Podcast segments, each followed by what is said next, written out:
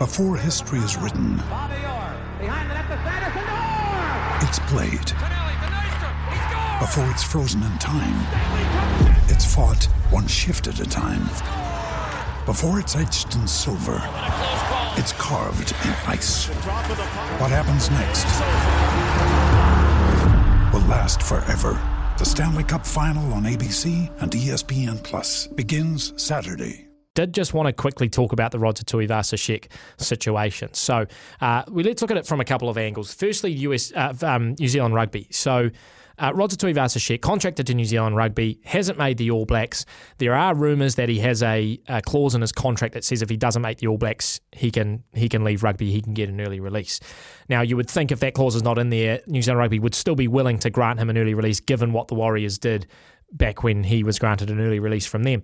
But, you know, if you're New Zealand rugby, are you, given that there is a little bit of a battle going on between league and rugby in terms of interest, do you allow, you know, arguably the biggest name the Warriors can bring back, do you allow him to go back early knowing the battle that's going on? I know that sounds really petty, and I hope that's not what's happening, but it is just a conversation that might be out there. So Roger Tuivasa-Sheck, from New Zealand Rugby's point of view, um, he'll need to ask for an early release. That's another. Is he going to ask for an early release? Well, let's assume he does, and let's assume New Zealand Rugby grant it to him.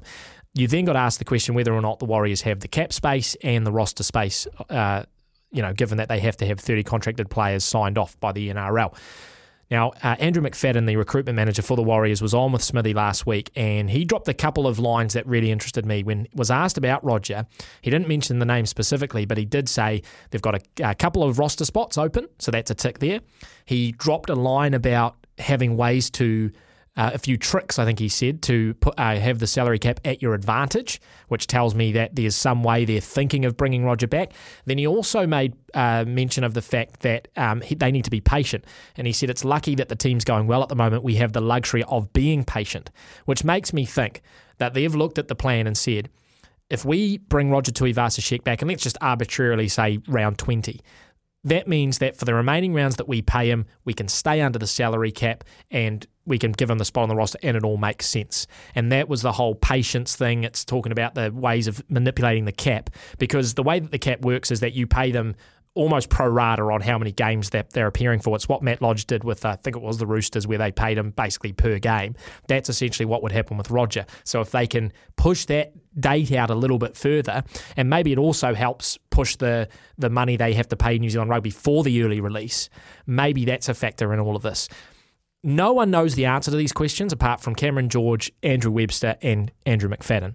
They are the only people that know how much money they've got, how much, uh, whether or not there's a timing issue. They are the only people that know. But they did say when Roger was signed, uh, or when was he was announced a couple of months ago that he was coming back in 2024. They did say we're expecting him back in 2024. We're not entertaining an early release. That is what they said. They've changed their tune on that because Cappy could have easily told Smithy, and the conversation around Roger could easily be quelled by the club just saying he's not coming back this year. He's coming back in 2024. But they're not saying that.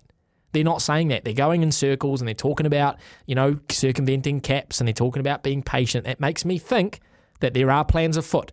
And I am not going to put my house on it, but I personally feel Roger Tuivasa-Sheck will be in a Warriors jersey in 2023. That is what I believe.